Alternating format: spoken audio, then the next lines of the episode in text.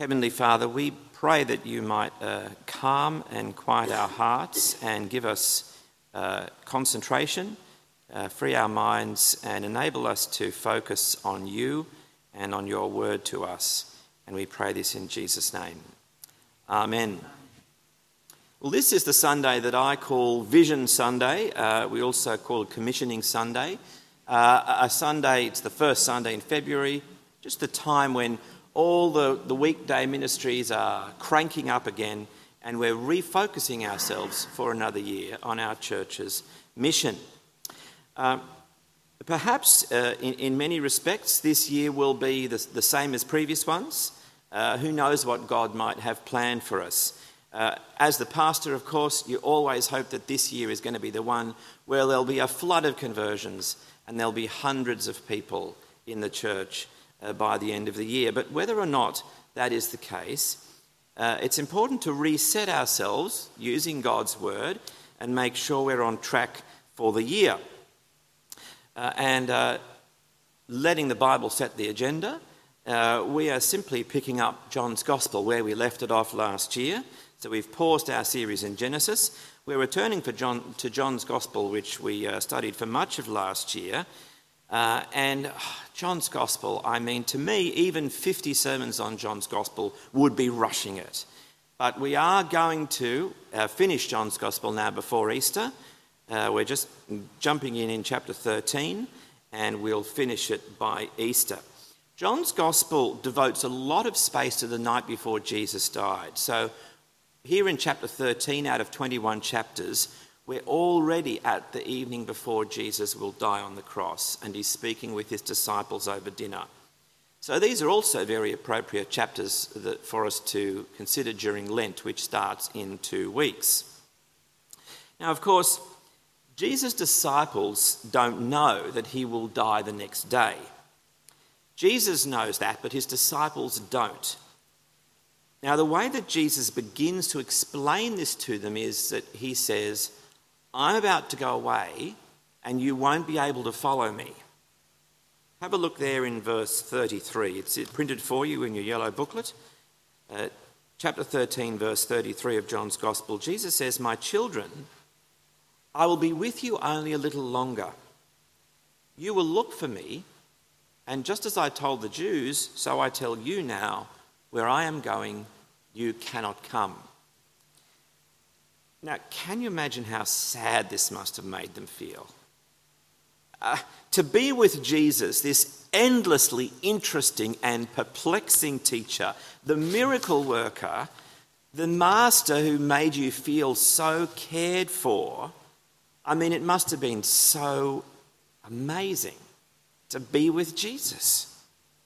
The disciples were so blessed. And so to hear him say, I'm going somewhere that you can't follow, well, that is really sad news.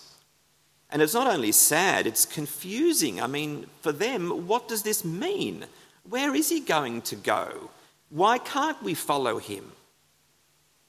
And in fact, those are the exact questions which Simon Peter will ask Jesus in verse 36 Lord, where are you going?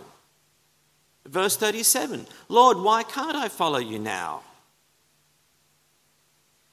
So you see, this announcement of Jesus that he's going to go away, this will colour the next four chapters. All of the teaching that Jesus gives in these chapters is against the background of the fact that he's going away. And that's why it's sometimes called the farewell discourse. In this teaching, Jesus is preparing his disciples for what it will be like after he has died and risen and gone into heaven, though they don't understand the detail of that. What it's going to be like for them when he is no longer physically present with his church. And that makes these chapters, of course, very relevant to us because we also continue to live in the time when Jesus is, he has ascended into heaven. We're waiting for him to return from heaven, and so he's not physically present with us now. So, I'd like to draw out two big themes from Jesus' teaching here. Uh, and this is the great thing about letting the Bible set the agenda because uh, these themes are a little bit different from the themes of the vision prayer, which I wrote many years ago and which we pray uh, we've prayed today, um, sort of my vision for the church. Uh, that I don't think is wrong, but here we're going to get Jesus' vision, if you like, for his, his disciples after he's gone into heaven. And the first thing is love. Love. Uh, we, have got, we're reading familiar words here, but I, I want you to pick it up at, again at the end of verse 33. Jesus says this Where I am going, you cannot come. A new command I give you love one another. As I have loved you, so you must love one another. And by this will everyone know that you are my disciples, that you love one another. Now, can you see the logic of this? See, as long as Jesus is with them, it's easy for outsiders to see who Jesus' disciples are. They're the people that are following Jesus around. But once Jesus has gone away, how will people know who his disciples are? Will it be the fact that they go to church? Not necessarily. Will it be uh, that they share the gospel? Not necessarily. Uh, will it be that they work hard to make the world a better place? Not necessarily. Now, those are all things that you would expect Jesus' disciples to do. Jesus' disciples must do those things but they are not faultless indicators of who is a Christian. When Jesus is not physically present, the way that we're meant to show that we're his disciples is that we love one another. It's not that Christians are the only people who love. All normal people love their own families, for example. But what Jesus wants for his followers is that we will not just love our own families and not just those that we choose to love, but we will love all of those who've been brought into God's family with us. We mustn't let ourselves off the hook just because these words are familiar. It's easy to think that you're okay at loving. When we think of love as a general idea, we think, oh, yeah, I guess I'm okay at that. But the trouble is, love is never a general idea. Love is specific. It's got to be for a specific person. I might think to myself, oh, yes, I love everyone. But how about the specific person sitting three pews away from you? Uh, have you, do you know that person? Have you spoken to them? Do you know what's going on in their life? Have you ever prayed for them? Have you had to be patient with their failings? Uh, have they perhaps had to be patient with your failings and you've had to apologize? Do, do you see the picture that I'm trying to paint? Uh, I'm not suggesting that, that it's possible for us to have a close and an intimate relationship with everyone in the congregation, especially since I want the congregation to grow in numbers. But when we think about love for each other, it isn't just general. It's love for the specific other people who gather with us here in the name of Jesus. Love has to be specific or it isn't love. So here is a good challenge for us, and I want you to know that I find this very challenging myself. Sometimes I actually don't even want to preach certain things because they, they're challenging to me. But here's the challenge for us if somebody else looked at your life, would they say, Oh, yes, I can tell she's a Christian from the way that she loves her fellow Christians? Another aspect about this teaching of Jesus, which people often miss, is he says that people will know that we're his disciples by the way we love one another, but he doesn't say that people will like that. Uh, sometimes, when, uh, when they see the special love that Christians have for each other, outsiders might feel envious or, or even annoyed that we have loyalties that draw us away from them. Fellow Christians are family. Family is a special bond. It's not that we don't love non Christians, of course we do, but we love Christians in a special way because they are family. And people will be able to tell we're Jesus' disciples by the way that we love each other with that special bond. So, can you see now why a simple thing like coming to morning tea is so profoundly important? It's because morning tea is usually your best chance on a Sunday to get to know the people that Jesus calls us to love. Morning tea is just a first step, really. It's, it's hard to get to know people deeply there, but it's an important first step. And the next step might be uh, perhaps you know, going to a cafe with someone for lunch, or inviting them over to your house, or joining a Bible study group, or even coming to the church weekend away. Now, look, none of these things are magical. They're, they're just creating the conditions for loving relationships to develop. I don't know of any way, any sort of church practice to, to kind of guarantee that loving relationships will develop. Uh, but I do know a way to guarantee that loving relationships won't develop, and that is if we don't make the effort to spend time with one another. And then once we're in relationship with each other, will we find ways to reach out and love one another sacrificially? And then we pray that God will help us to do that. You wouldn't believe the number of times people have said to me, Oh, but you don't have to go to church to be a Christian. And the answer to that is well, yeah, I suppose you also can be a member of a family without going to that family's Christmas dinner. But I mean, really, you're not a functioning member of the family, are you, if you never gather with the family? To love fellow believers, obviously, being here on a Sunday and, uh, as, as the main thing, that's, that's a basic first step. And then we can build on that from, by, by sharing our lives with each other. Well, I hope you found uh, this particular teaching from Jesus challenging. I, I, found it very challenging. I, for many years, I've, I've not claimed that I'm a loving person. I, I, I know that this sort of teaching challenges me. Uh, but this is what Jesus said. He wants us to show the world that we're his disciples by loving each other. Now, if we are challenged by these words, and even if we're feeling a sense of failure, uh, there are also words of comfort from Jesus that come in the next chapter. Chapter 14 is commonly read at funerals. Do not let your hearts be troubled. It's been read at many, many funerals. But the reason that the disciples' hearts are troubled here is because Jesus has said he's going away and they're not sure how they're going to do without him. And they wish that they could go with him. And listen to the way that the conversation flowed.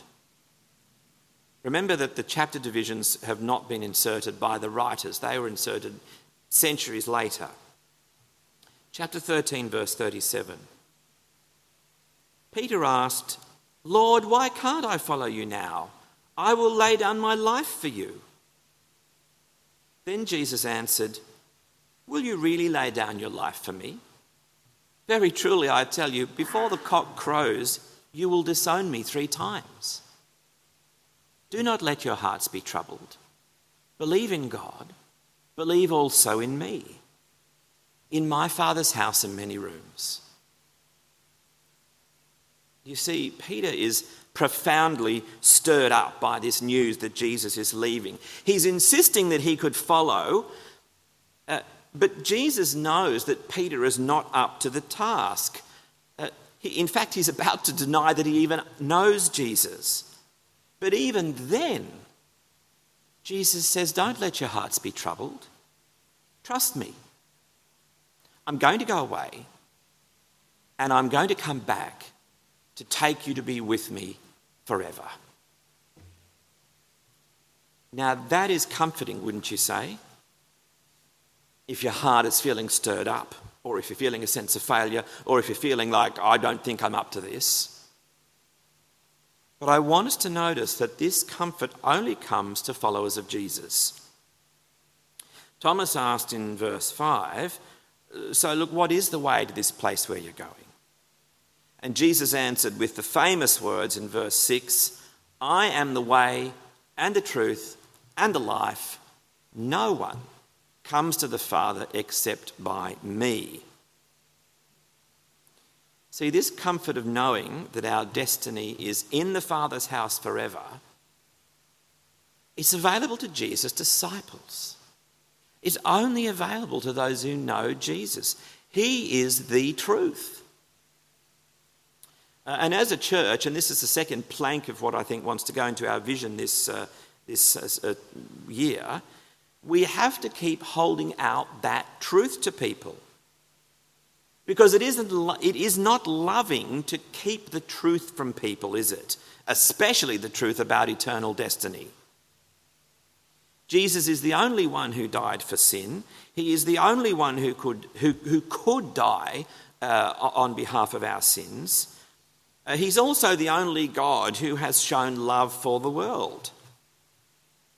There is no one in the Buddhist gospel or in the Hindu gospel who loves you even if those gospels were true, which they're not, there is no one in those gospels who loves you.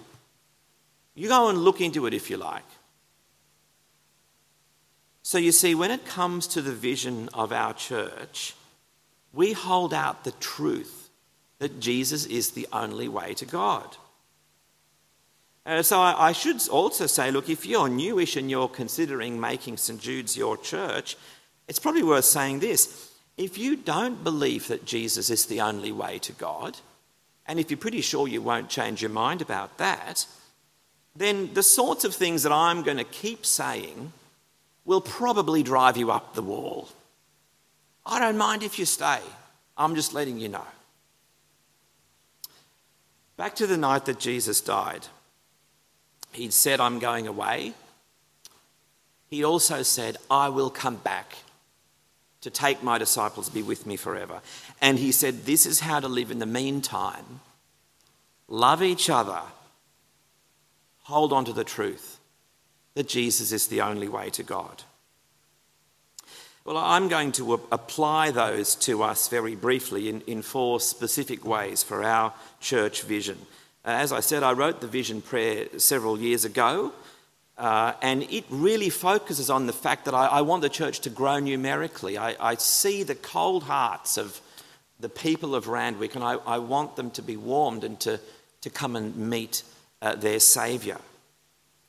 Uh, but but here, are, here are the thoughts that I have had from applying uh, John 13 and 14 to us. First of all, uh, it, it's, it's so important for, for each one of us here to connect with people, to connect with each other, uh, to, to make this a welcoming church, uh, to, to come to morning tea, uh, to come to a Bible study if you possibly can, uh, as a means of connecting with the people that Jesus has called us to love, because we are to love each other. And that's the distinguishing feature of Jesus' disciples. Uh, the, the second thing is inviting. Uh, so, if we're to hold out the truth of the gospel to others, uh, then I really hope that uh, you, you, know people whom you would invite to church to, to check it out, to listen in.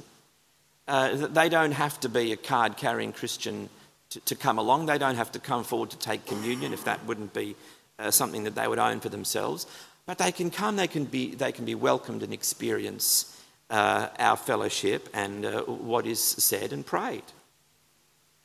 Uh, thirdly, uh, and this really comes from a wider sort of conviction I've got at the moment, uh, it's so important for us to be growing in maturity, uh, both in, in love, in the love that we've talked about, and also in the truth. Uh, and so every Christian needs to have a mindset that we're continually growing towards maturity. Uh, we never arrive, we keep growing.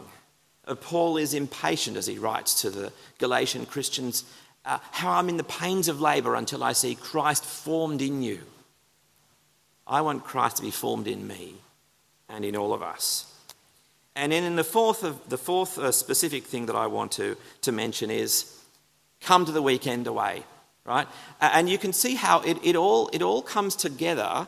Uh, the weekend away, it's, as I said, it's just, it's just another one of those strategies to, to create the conditions for loving, the loving relationships that we want uh, to, to develop and keep developing among us. Uh, it's also a chance for focused teaching. Uh, it's also uh, uh, even perhaps a chance uh, for a new person to experience our fellowship.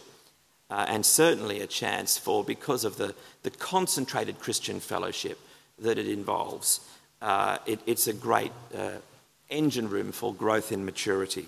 So I'm, I'm super enthused about that. I want you to uh, let me know if, if you would come. And uh, uh, these are the two vision points that Jesus has given us today. First of all, that we love each other. Second of all, that we hold out the truth to the world that Jesus is the only way to God. So let's pray. Uh, Father, we are amazed, uh, humbled, and so grateful that you are a God who loves, who has loved us in the most costly way. And Heavenly Father, we pray for ourselves that we might do as Jesus has commanded and distinguish ourselves, distinguish your church by the way that we love one another. Help us also to hold out the truth of the gospel to all who will hear. And we pray in Jesus' name. Amen.